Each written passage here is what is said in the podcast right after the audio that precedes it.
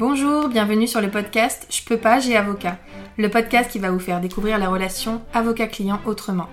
Nous sommes Anaïs Goulpeau et Sarah Kébir, avocates associées dans le cabinet Wave Avocat, et notre but avec ce podcast est de rendre l'avocat accessible. Ici, vous trouverez des discussions, des partages d'expériences, voire des confidences, mais aussi des réponses concrètes à vos questions juridiques dans nos domaines. Grâce à un langage adapté, des réponses claires et de la bonne humeur, nous espérons pouvoir répondre à vos questions et inquiétudes et peut-être vous donner une nouvelle vision de l'avocat.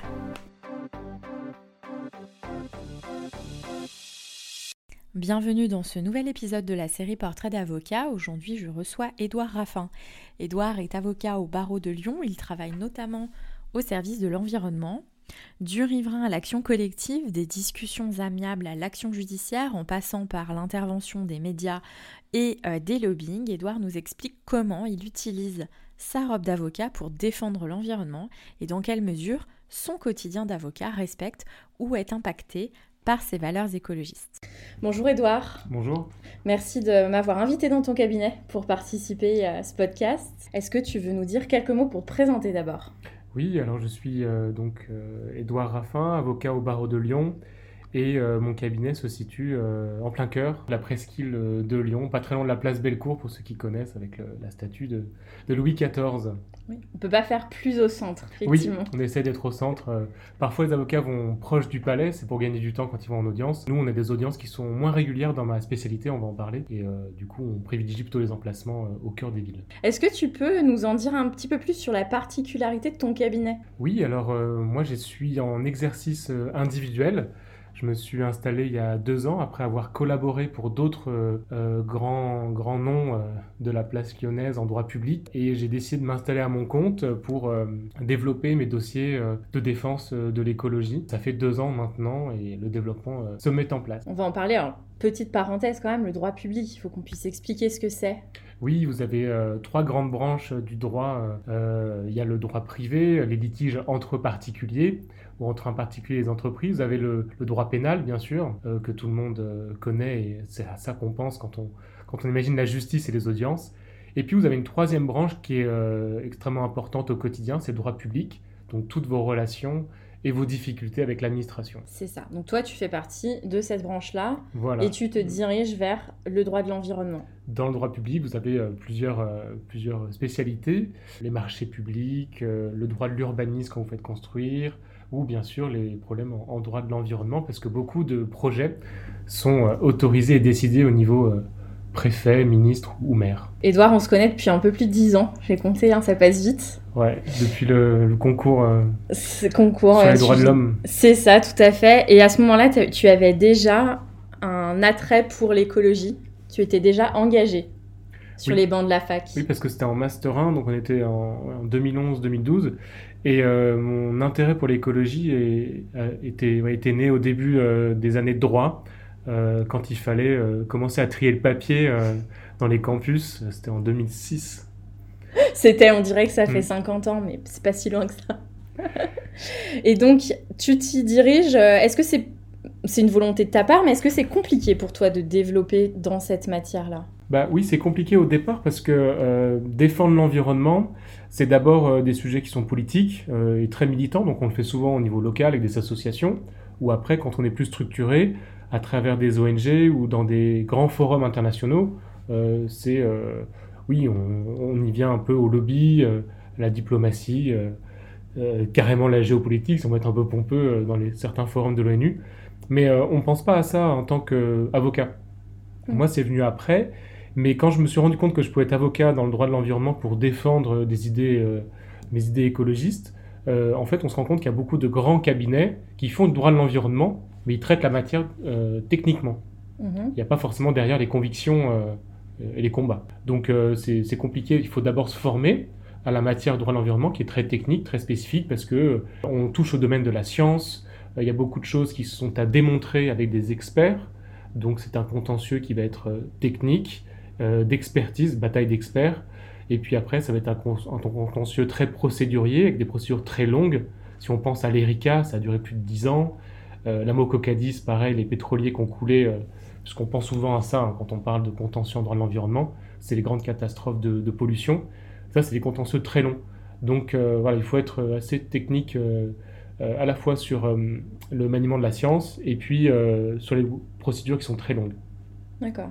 Donc il faut se former, on n'est pas tout de suite jeté comme ça avocat, point levé, défenseur de l'environnement. Mm.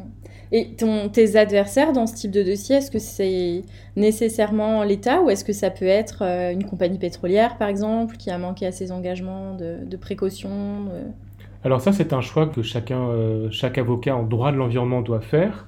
Euh, parce que être avocat en droit de l'environnement, ça ne veut pas dire être forcément traversé par des fortes convictions écolo. Ça peut être simplement, je suis avocat, donc je porte la robe noire, mais je suis euh, technicien, connaisseur du droit de l'environnement. Je sais comment marche cette matière, donc je peux conseiller ou défendre un client qui a un problème en droit de l'environnement. Mais évidemment, ça peut être euh, une entreprise euh, qui pollue, une, entreprise qui construit, et donc qui oui, va polluer la nature, détruire l'environnement, et on peut très bien défendre ce genre de client. Moi, ce n'est pas le choix que je fais. Moi, j'essaye d'être de l'autre côté de la barrière, de défendre plutôt les riverains euh, qui veulent s'opposer à des projets de bétonisation, euh, les associations environnementales euh, qui veulent défendre la biodiversité, ou les collectivités territoriales qui ont des ambitions pour leur territoire, qui veulent faire la transition écolo et qui vont prévoir dans des documents d'urbanisme ou des projets locaux euh, voilà, des, nouveautés environnementales, elles ont besoin de conseils ou parfois d'être défendues. Et comment je fais, moi, si je suis riveraine et que j'ai une difficulté pour... Euh, c'est compliqué de trouver un avocat qui a cette compétence et cette technicité dans ce droit spécifique. Oui, c'est compliqué parce que... Euh, je ne sais pas si on pourrait dire qu'on est nombreux. Moi, je trouve qu'on est beaucoup trop nombreux parce qu'on est sur un, métier qui est évidemment un peu concurrentiel. Il n'y a peut-être pas tant de cabinets d'avocats en environnement qui soient vraiment très reconnus. Euh, je pense quand même à des grands cabinets parisiens, des grandes firmes, des avocats euh, euh, qui, sont une, pléthores dans le cabinet, dont certains maîtrisent très bien le droit de l'environnement, mais façon technique, comme on disait tout à l'heure, hein, procédurier et technique, sans forcément les, convictions. Si vous rajoutez derrière l'avocat qui, à la fois, fait un travail d'orfèvre sur le droit de l'environnement et qui, en plus, a des fortes convictions et, se place toujours du côté des écologistes, Là, le nombre de cabinets diminue fortement. Euh, et donc, c'est pas si difficile d'en trouver un.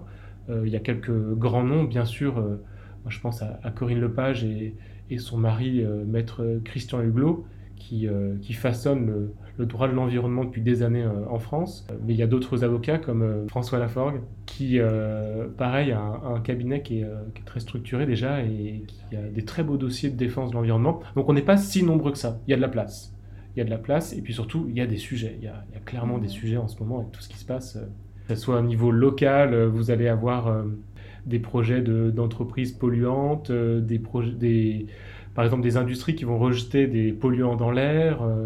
il y a des riverains, donc ça peut être des lotissements qui vont vivre à côté. J'en pense, je pense même dans l'agglomération lyonnaise, dans l'ouest lyonnais, il y a par exemple une cimenterie qui, pollue toute une vallée. et les riverains essayent de s'y opposer depuis des années.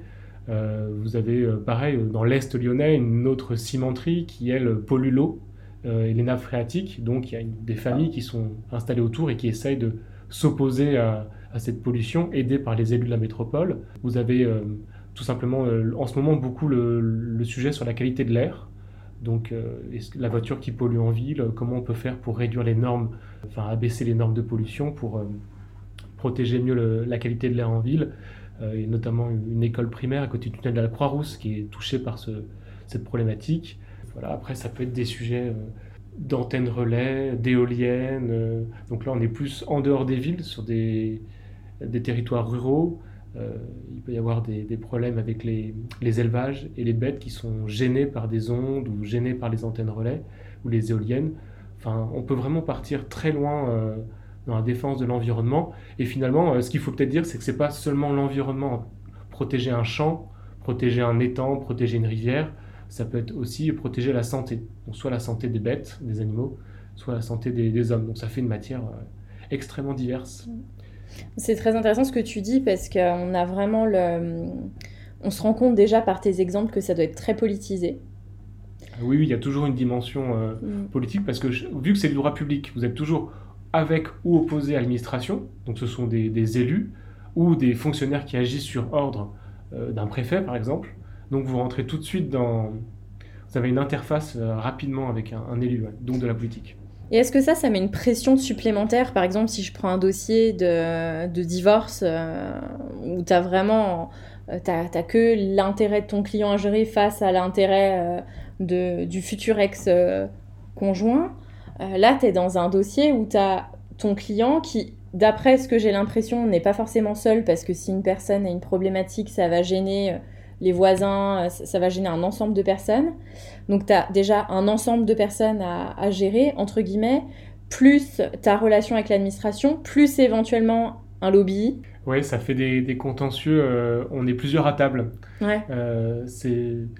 Alors moi, ça m'a jamais dérangé parce que avant que de devenir avocat, euh, j'ai travaillé bénévolement pour des associations environnementales euh, et une ONG.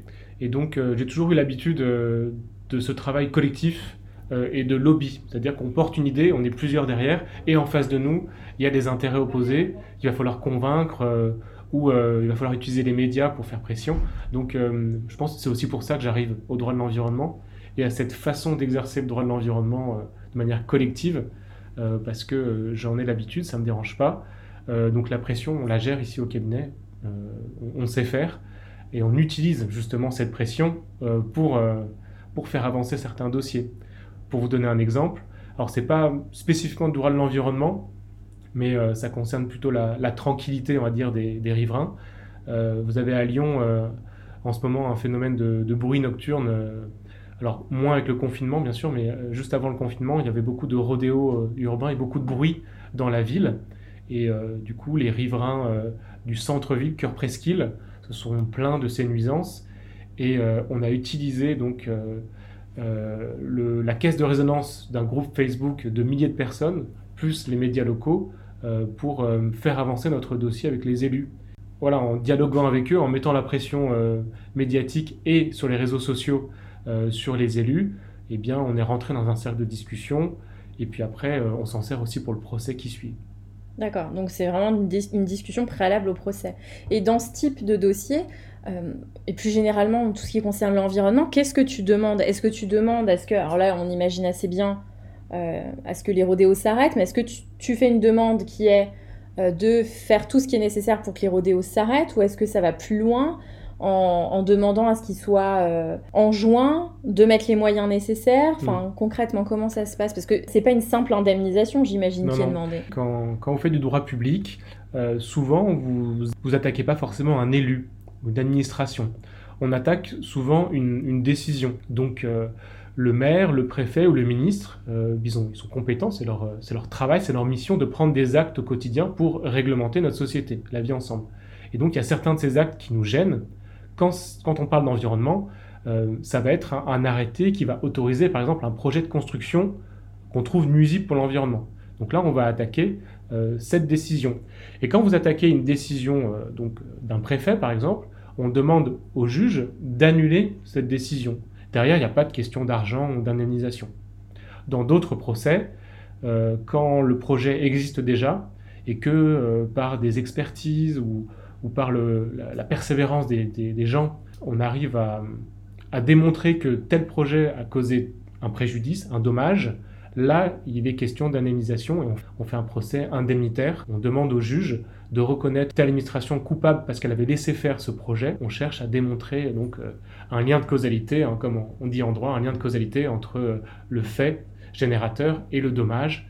Et là, on essaie de, récupérer euh, une indemnité pour le préjudice subi ce qui se passe euh, beaucoup en ce moment, euh, j'ai vu, enfin j'en parle parce que j'ai vu un article ce matin dans, Mediapart qui parlait de nos contentieux qu'on fait beaucoup en environnement, euh, par exemple contre des antennes relais, des lignes à haute tension ou des éoliennes qui, selon certaines études, on arrive à le prouver parfois, ont un impact sur le, bétail, sur l'élevage. Les, bêtes sont malades et ça serait causé à cause des ondes des lignes à haute tension où, euh, où le bruit et les, ondes des, éoliennes. Donc ça, ça paraît assez incroyable. Mhm. Mais une fois que c'est démontré euh, euh, de manière scientifique, derrière, la personne publique qui a autorisé ces projets, ça peut être donc RTE, ou les opérateurs des éoliennes ou des antennes relais vont être déclarés donc responsables et vont indemniser les préjudices. Donc on a en environnement deux types de contentieux. Faire annuler une décision ou obtenir de l'argent quand on a prouvé qu'il y avait un, un préjudice et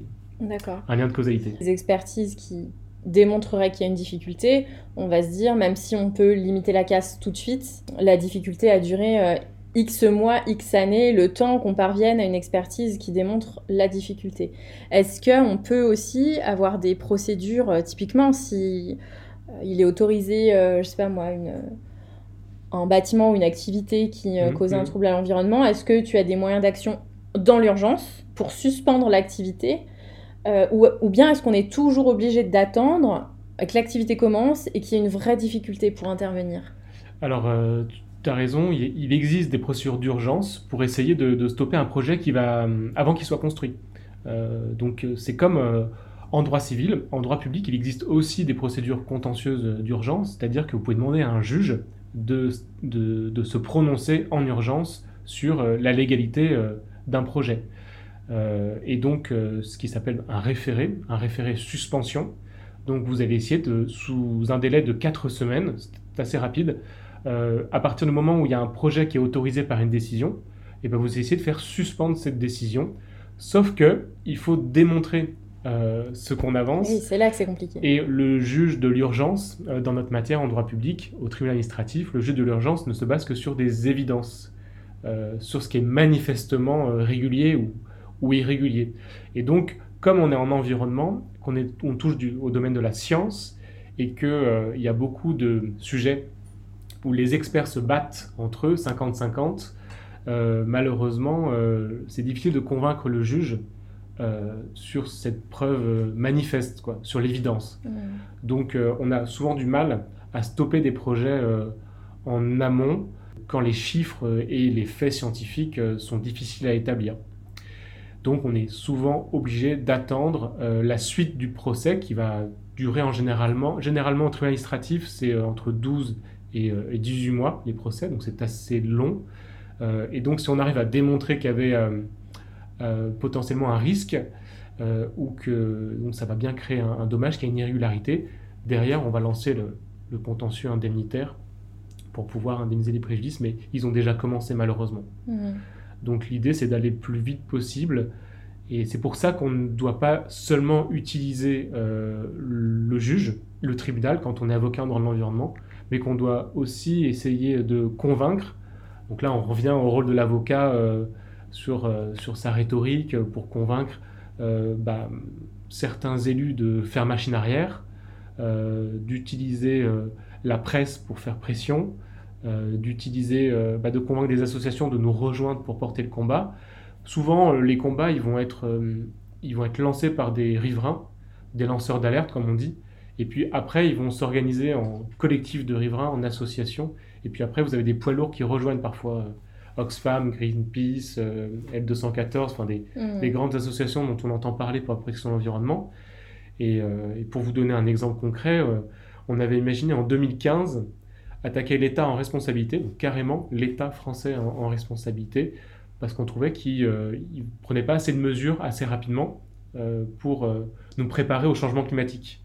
Donc au début, c'est un, on lance un petit contentieux, on est une dizaine à peu près, étudiants, militants ou élèves avocats motivés. Et puis cinq ans après, c'est une association qui, fait, qui regroupe 100 personnes. Il y a des avocats dedans, des professeurs d'université, des étudiants, des élèves avocats. Et on a été rejoint justement par Greenpeace et, Oxfam, par exemple. Donc euh, voilà, c'est un contentieux, l'environnement, où il faut trouver des moyens d'action qui soient euh, novateurs, enfin, en tout cas, pas passer uniquement par le juge, ne pas tout attendre du juge, parce que déjà, il a trop de travail, les tribunaux sont, sont encombrés. J'imagine que que pour vous. Euh, c'est pareil pour nous. Dans le domaine des divorces, euh, ça prend beaucoup trop de temps, surtout quand les divorces passent mal. Euh, difficile de dire aux clients d'attendre deux ans pour avoir un, jugement. Pareil en environnement. Donc on imagine passer par d'autres biais. Donc, on de la presse, les élus, la pression des associations. Et est-ce que tu parviens, parce que nous, donc tant Anaïs en droit de la famille que moi en droit du travail, on a, on a vraiment, je trouve, une valeur ajoutée dans le cadre de nos discussions amiables et dans les règlements par transaction qu'on peut faire. Et donc, justement, on évite de devoir attendre un jugement. Est-ce qu'en droit de l'environnement, c'est possible? Oui, c'est possible et c'est même recommandé, euh, puisque le juge met trop de temps à statuer, à, rendre sa décision. Eh bien, euh, il est beaucoup plus intéressant d'essayer de trouver euh, un arrangement amiable. Donc vous avez plusieurs types d'arrangements, plusieurs modes de règlement amiable. Il y a l'arbitrage, les médiations. on peut, par exemple, ce qu'on fait nous en environnement, c'est qu'on lance un, procès pour avoir cette pression, ce qui permet aussi de montrer à notre adversaire la qualité de nos arguments, qui sont fondés en droit, euh, et une fois qu'on a lancé ce procès, avec le juge, on peut demander euh, la, désignation d'un médiateur, d'un tiers pour, euh, pour organiser un dialogue amiable. On, a, on a vu ça avec succès dans certains dossiers, donc ça marche. D'accord, donc il y a vraiment des, des parties qui acceptent de... alors comment ça se manifeste? Est-ce qu'ils acceptent de modifier leur activité, de prendre des mesures de précaution supplémentaires?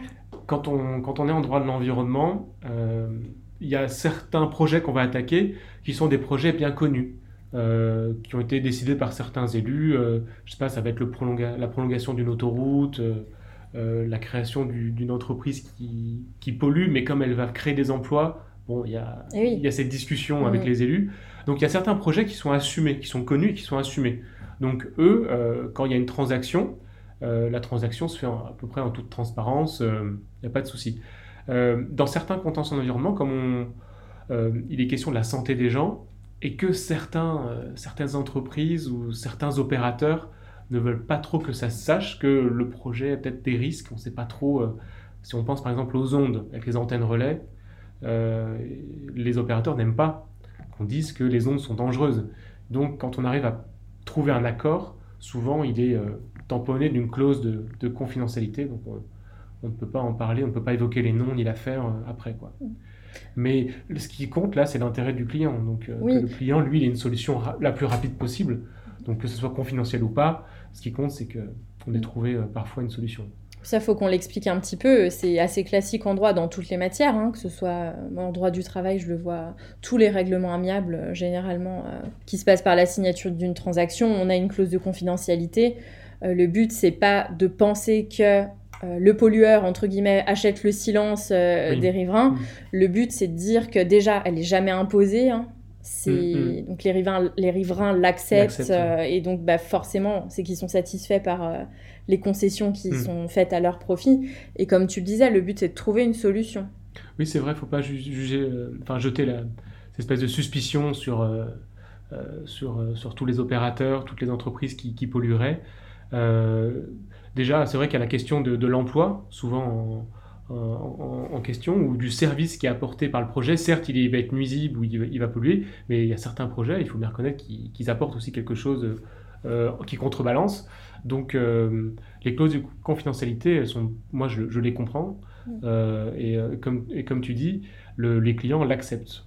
Donc, il, faut, il, faut, il faut jouer le jeu aussi. Soit vous voulez avoir une solution rapide dans, dans un procès, euh, à ce moment-là, on, passe par euh, la médiation, l'amiable, et on signe une clause de confidentialité, et là, tout le monde s'y retrouve. Mmh.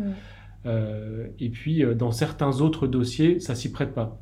Parce que l'enjeu en environnement est tel, le risque pour la santé est tel qu'il faut que ça se sache. Et donc, c'est à nous, les avocats, en environnement, de porter jusqu'au bout le débat. Donc là, on serait plutôt sur une question vraiment de santé publique et pas sur un dommage à un, simple riverain parce que on construit une route qui passe devant chez lui. C'est que ça. Donc on arbitre ici au cabinet entre ce qui doit être du ressort du, médiatique, euh, du public, et euh, dans l'intérêt du client, trouver une solution rapide, confidentielle, secrète. Euh. Pour en revenir un tout petit peu à toi et à ton activité, donc ton cabinet est assez jeune comme le mien. oui, deux ans. Il existe depuis deux ans seulement. Voilà, ben on, a dû, euh, on a dû les créer quasiment en même temps. Et euh, tu développes le droit de l'environnement, mais pour l'instant, tu as encore du contentieux de droit public parce que tu ne peux pas être en tout cas, tu n'as pas euh, un cabinet structuré te permettant de faire que du droit de l'environnement. Oui, oui, l'huile de coude et la... les convictions ne suffisent pas pour traiter tous les beaux dossiers en environnement de la région. Pour vous donner un exemple concret, après cette incroyable explosion qu'il y avait eu à Rouen à Lubrizol euh, septembre 2019, on avait été appelé tout de suite pour euh, donner des conseils et puis euh, défendre les riverains qui avaient été touchés par la pollution. Et clairement, on ne pouvait pas prendre ce dossier parce que c'est le genre de dossier type Erika, avec des expertises qui vont durer plusieurs années, parce que c'est pas parce qu'il y a une explosion que tout de suite on va dire, il faut bien trouver un responsable, il faut trouver, soit ça va être le préfet qui n'a pas fait son travail de contrôle de police, soit ça va être l'entrepreneur, celui qui stockait les, les produits dangereux qui n'a pas respecté les normes. Bref, tout ça prend du temps à démontrer, donc il y a des expertises, et il faut tenir le coup pendant toutes ces années. Souvent, les expertises, bah, il faut payer des provisions pour pouvoir les mener, euh, donc il faut des cabinets euh, qui ont de la trésorerie, euh, beaucoup de trésorerie pour supporter ces longs procès, et puis surtout, comme vous avez beaucoup de personnes touchées dans ce genre de pollution, eh ben, il faut être plusieurs avocats associés et collaborateurs pour, pour pouvoir traiter toute cette, cette arrivée de, dossiers. Donc euh, nous ici au cabinet, on est déjà, euh, on est déjà très occupés euh, par plusieurs affaires collectives, plusieurs actions de groupe. Et donc on a été obligé de refuser ce superbe dossier de l'explosion de l'usine de Lubrizol. Et bien sûr, d'autres brillants aînés l'ont pris, notamment Christian Huglot, que j'avais croisé juste après, du cabinet Lepage. Donc ici, à notre cabinet, ça fait que deux ans qu'on existe, on prend plutôt des dossiers dans la région. Très bien. Voilà, des dossiers qui déjà, on va pouvoir rencontrer plus facilement les, riverains, parce qu'on tient beaucoup à cette, euh, cette, rencontre physique pour créer la confiance. Euh, donc, euh, moi, j'aime beaucoup aller rencontrer les, les personnes qui se, qui se plaignent, me rendre compte de leur propre situation. Donc, on visite les lieux, on n'hésite pas à chausser les, les bottes. Ici, on avait emmené l'année dernière bah, notre collaboratrice dans, dans, les zones humides au bord de la Saône pour aller analyser l'atteinte à, un projet et à des espèces protégées. Euh, on était là sous la pluie avec les bottes. Et donc, du coup, on a plutôt euh, cette approche locale euh, pour l'instant. parce que nous sommes sommes que deux au cabinet et donc on peut pas non plus tout traiter et donc pour se développer étape par étape on doit traiter aussi d'autres matières plus classiques du droit public le droit de l'urbanisme notamment qu'on fait beaucoup ici au cabinet donc et là pareil on défend des gens bah, de l'est lyonnais de l'ouest lyonnais on a beaucoup de dossiers dans les monts d'or en ce moment des créations de maisons des constructions de piscines voilà, donc euh, ce qui tranche un peu avec les gros dossiers en environnement qu'on a. Mais euh, on fait aussi du, même du judiciaire parfois, dès que ça touche au droit du travail ou au droit de la famille, euh, on renvoie à d'autres confrères plus compétents. Et nous, on renvoie aussi quand ça touche au droit de l'environnement, parce que clairement, c'est c'est très technique, ça j'en doute pas, mais j'ai l'impression que c'est difficile de se former dans cette matière. C'est pas encore une. Euh, alors peut-être qu'en mm. droit, euh, en droit public, vous avez plus d'enseignements en droit environnemental, mais j'ai l'impression quand même que ça reste encore à la marge et que pour se former, il faut vouloir le faire par soi-même. Oui, en fait, le droit de l'environnement, comme il va toucher à plusieurs domaines, je vous ai dit tout à l'heure, ça peut être la qualité de l'air, ça peut être le bien-être animal, euh, ça peut être euh, lié au droit rural, ça peut être lié au droit de l'urbanisme quand on attaque euh, des documents d'urbanisme qui sont élaborés par les mairies pour dire bah, telle zone de la commune, ça sera un lotissement, là ça sera une agriculture, là ça sera un centre commercial. Ça, ce genre de documents d'urbanisme, on aménage le sol, on aménage le territoire, ça c'est crucial pour protéger l'environnement.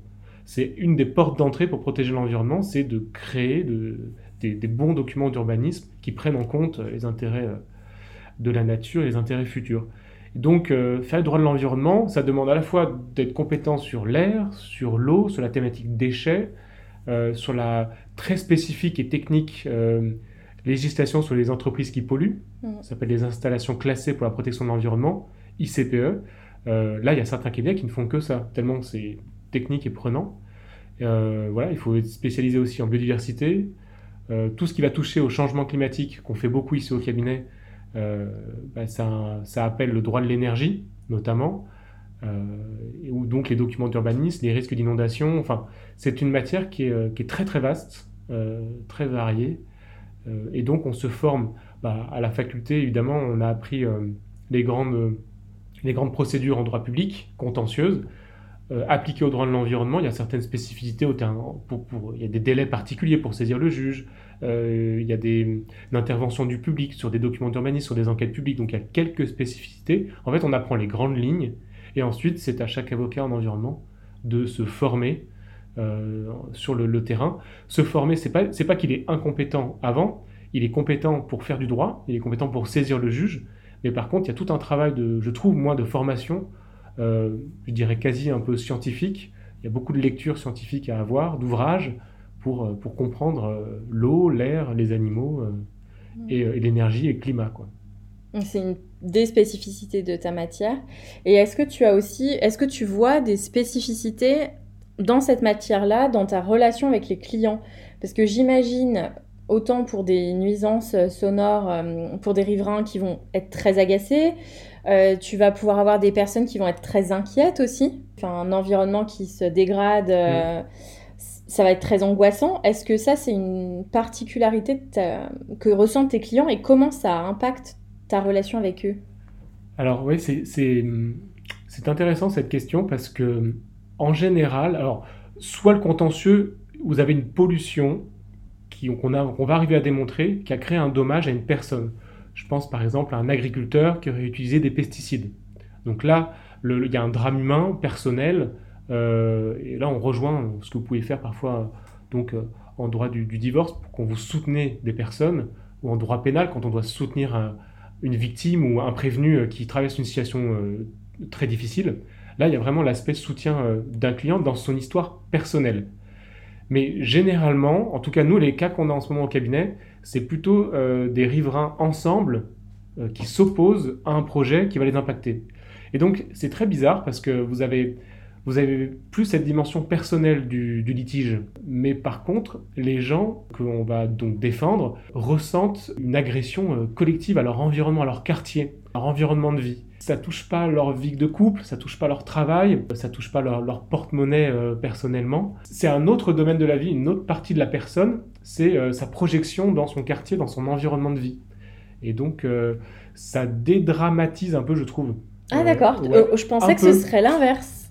Non, à part si ça touche personnellement la personne qui, qui subit une pollution, et donc il y a un impact sur sa santé physique. Là, j'ai des dossiers, effectivement, où il y a notamment des antennes relais qui mettent à mal, mais vraiment la santé de certaines personnes dites électro-hypersensibles. Euh, on a gagné un, dossier comme ça en 2017, on a réussi à prouver le lien de causalité entre les ondes et la maladie de la personne, et puis on a de plus en plus d'experts qui le, qui le démontrent. Euh, donc là, on a la dimension personnelle dramatique, parce que la santé est affectée, le corps de la personne est affecté. Mais si c'est juste euh, euh, ça va être créé, par exemple, je sais pas, un circuit motorisé euh, dans une zone humide à côté d'un lotissement tranquille, paisible. Il n'y a plus de drame personnel. Par contre, euh, c'est une baisse de qualité de vie, c'est des nuisances qui vont arriver, et c'est surtout des personnes qui se soucient de l'intérêt général. Et ça, c'est très intéressant hein, de discuter avec ces personnes, de les défendre. Elles se battent pas pour elles-mêmes, elles se battent pour une espèce protégée, un oiseau, des crapauds euh, se battre pour la tranquillité d'un quartier. Comment ça se passe concrètement? Est-ce qu'il y a un porte-parole qui est euh, l'interlocuteur de ton cabinet? Ou est-ce que tu rends des comptes et tu t'assures des instructions de chaque euh, personne de ce collectif? Alors là, l'organisation des actions de groupe, des actions collectives, c'est sportif. Oui, j'imagine. C'est sportif et ça nous prend un temps fou au cabinet. Je pense que les clients ne s'en rendent pas compte d'ailleurs, mais ça nous prend vraiment un temps fou on est obligé, parce qu'on est avocat, d'avoir cette relation avec chacune des personnes qu'on défend. Mhm. Donc il faut qu'on puisse contacter, expliquer et euh, transmettre la copie des actes à chaque personne, soit par la poste, par mail ou si on les rencontre en direct. Mais pour les besoins de l'organisation de l'action, et pour diriger l'action sur une année, deux années, trois années, parfois les procès peuvent être très longs. Euh, là, on a un procès en ce moment contre les compteurs d'électricité Linky, contre la société Enedis, et euh, ça dure depuis 2018 et on en a encore pour quelques années.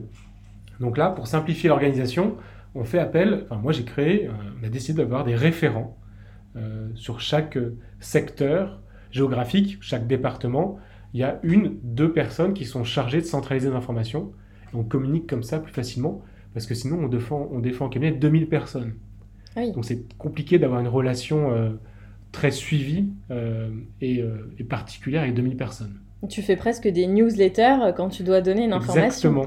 On a des sortes de communiqués, alors numéro 1 à 15, en fonction des mois de, l'affaire, et on communique euh, une adresse générale, et les référents ensuite répercutent notre document, nos informations par mail, euh, à chacune des personnes de leur secteur. Donc il faut être organisé pour, D'accord. Pour défendre l'environnement dans des actions de groupe. Mhm. Et le jugement va viser chacune des personnes ou... Oui, toujours. Euh, le jugement va, désigne, désigne, euh, va cibler chacune des personnes euh, parce qu'elles ont attaqué mhm. individuellement. Elles sont regroupées dans la même procédure. Ça, les actions collectives conjointes. Les actions collectives conjointes, c'est plusieurs personnes qui, dans la même procédure, demandent la même chose. C'est à différencier des actions de groupe qui sont euh, pour certains domaines de l'environnement de la santé, pas tous, et qui sont portés par des associations euh, reconnues d'utilité publique. Mm. Donc là, c'est beaucoup plus simple parce que c'est l'association qui fait l'interface. Oui. C'est la distinction que je voulais bien qu'on fasse. Donc c'est vraiment chaque personne qui s'additionne, mais qui Mm. reste elle-même une membre de cette procédure. Oui, et qui restent victimes, qui ont un intérêt à agir et qui peuvent être touchés par la pollution euh, ou par le projet qu'elles qu'elles contestent. Donc c'est plusieurs personnes ensemble. Euh, en général, euh, bah, ça commence à deux bien sûr, mais euh, en général, on a une dizaine de personnes groupées dans, dans certaines procédures et ça peut aller jusqu'à des centaines, voire des milliers. Mais là, que... ça devient compliqué à organiser. Oui, donc euh, c'est pour ça qu'on sectorise en général euh, les procédures. Et puis on peut saisir plusieurs tribunaux. On peut... Soit on saisit le tribunal, ça c'est une règle en, en droit, soit vous saisissez le tribunal euh, du lieu du défendeur, hein, là où habite la personne que vous attaquez. Donc ça peut être une administration. Euh, si vous attaquez l'État, ça sera au tribunal administratif de Paris et un ministre. Euh, si vous attaquez un préfet, vous avez le tribunal administratif de votre département. Euh, mais dans certains contentieux, on saisit aussi le juge judiciaire, on peut saisir le, le tribunal local là où a eu lieu la prestation de service que l'on condamne. ou, donc là, vous avez plusieurs, plusieurs tribunaux saisis, et donc vous avez moins de personnes dans chaque euh, procédure. Mais plus de procédures, Mais plus, de procédures à suivre. Voilà. Mm. Ce qui est exactement le cas des dossiers Linky, on a plus de 15 euh, tribunaux qui, qui sont saisis en même temps euh, et qu'on doit suivre. Donc ça fait beaucoup de travail de, de suivi. Mm. Sachant que les procédures ne vont pas avoir les mêmes délais, ne vont pas avoir les mêmes... euh, Donc euh, ça doit faire un boulot alors qui est euh, sous le sommet de l'iceberg, ce que les Ouais. clients ne voient forcément pas. Et puis il faut pas qu'ils le voient. Faut- Quand tu- tu en as qui sont très exigeants et qui euh, t'appellent le matin, qui veulent absolument que tu les rappelles Mm. le soir, Mm. peut-être qu'ils ne se rendent pas compte que... euh, et dans ces dossiers Linky, mais aussi dans les autres dossiers que tu peux avoir, parce que Mm. heureusement que tu n'as pas qu'un seul dossier Oui, on au ne cabinet. faut pas s'enfermer dans, dans un, seul, un seul sujet. Mm. aussi intéressant soit-il. Mais euh, oui, les, les clients parfois ont du mal à comprendre euh, qu'on ne peut pas être disponible par téléphone euh, quand on a 2000 personnes requérantes. Euh, dans la même procédure, on ne peut pas avoir la disponibilité pareil que un seul client dans un seul, une seule procédure. Donc Mm, euh, naturellement. ça, bien sûr, on essaie de le faire passer. C'est aussi de la pédagogie parce que les actions collectives conjointes, ça existe depuis très longtemps, mais je trouve qu'on en fait beaucoup plus maintenant, euh, notamment sur les projets, de- sur les questions d'écologie, parce que c'est des sujets d'actualité, euh, que la population française a bien compris que sa santé était en jeu et l'avenir était en jeu. On le voit avec le confinement sur le Covid. Euh, il y a, hum, enfin, il suffit qu'on ait comme ça un- une pandémie ou une catastrophe dans les réseaux logistiques et, et tout d'un coup, euh, le monde ne tourne plus. Et euh, ça, c'est la répétition, je pense, de pas mal de catastrophes environnementales qui peuvent venir euh, dans le futur. La population se rend bien compte qu'il peut y avoir des risques pour l'environnement.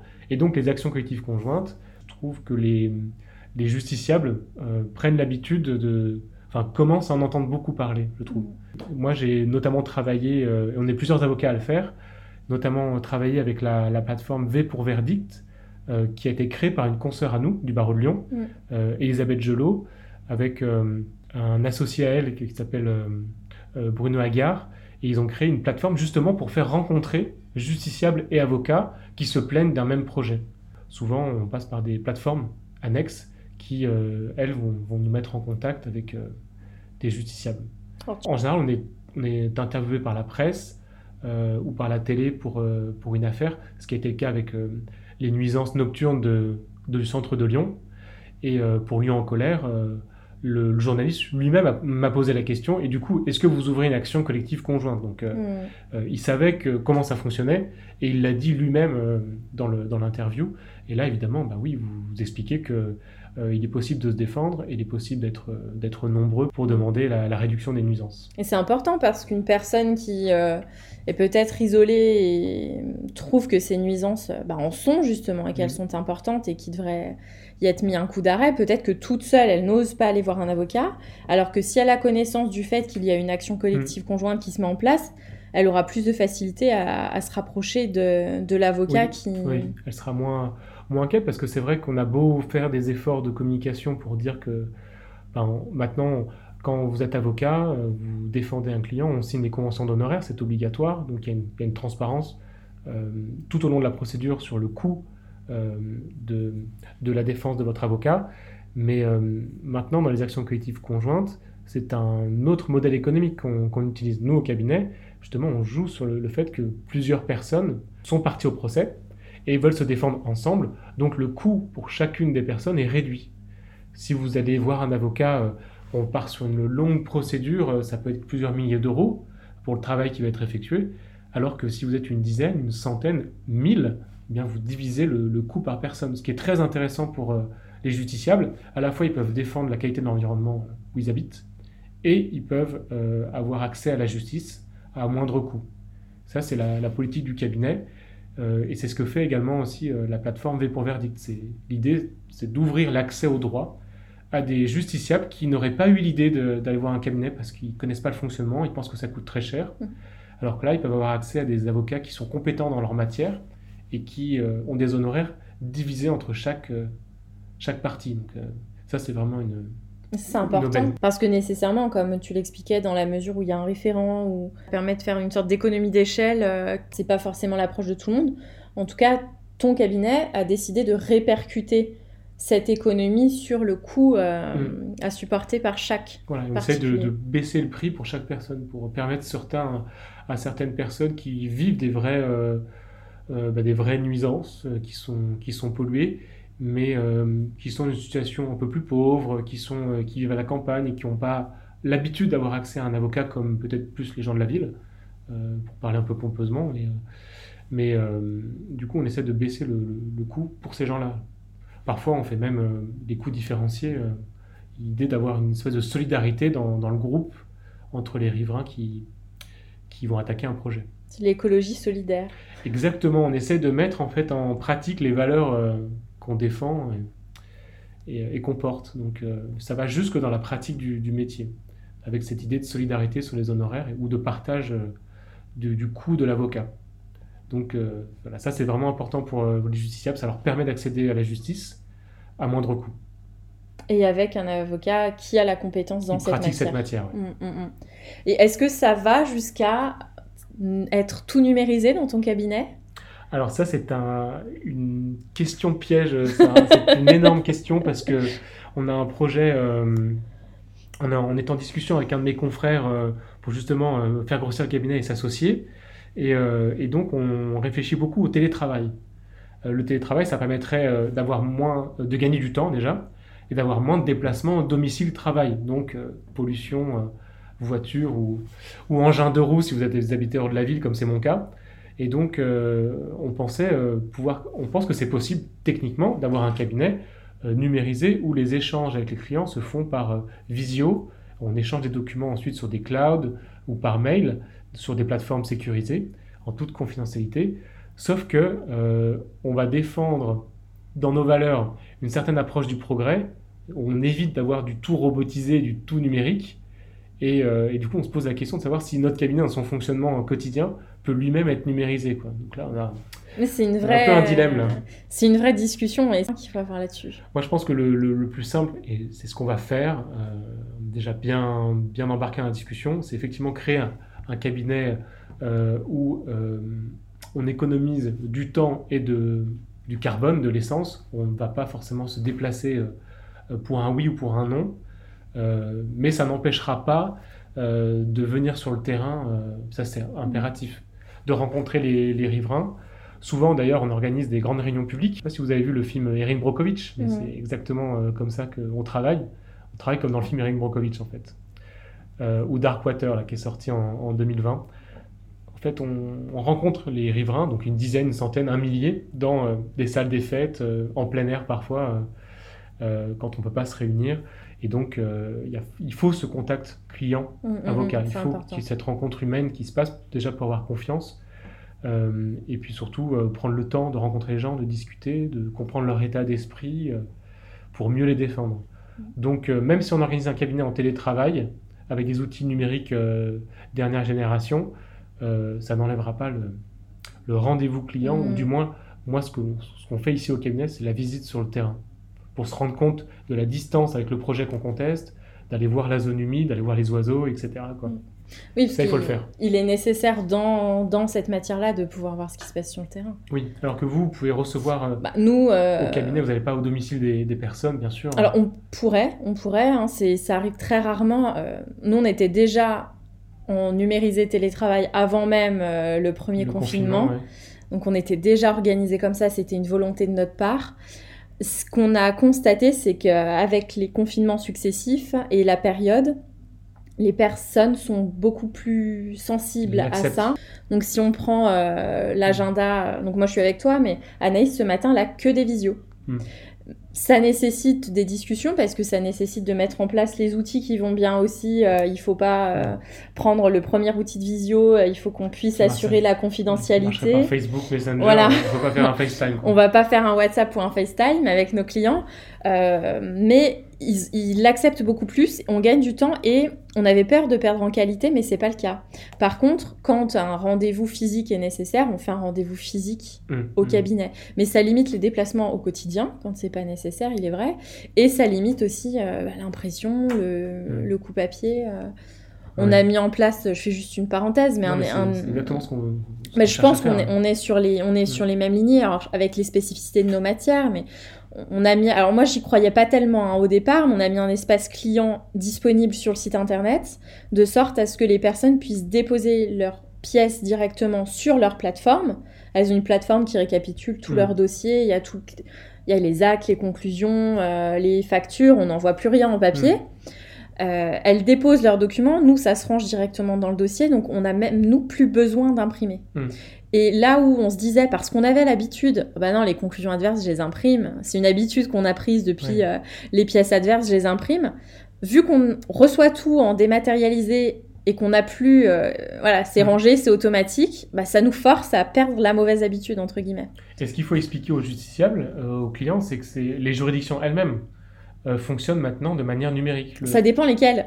Ah, ça dépend lesquels. Parce que moi, j'ai le problème. En, droit du travail, le conseil de prud'homme ne prend rien en numérique. D'accord. Et c'est un vrai. L'habitude du papier. Et oui, alors je pense que c'est l'habitude, euh, malheureusement, qu'ils subissent aussi parce qu'ils n'ont pas le budget pour imprimer euh, eux-mêmes l'ensemble des documents.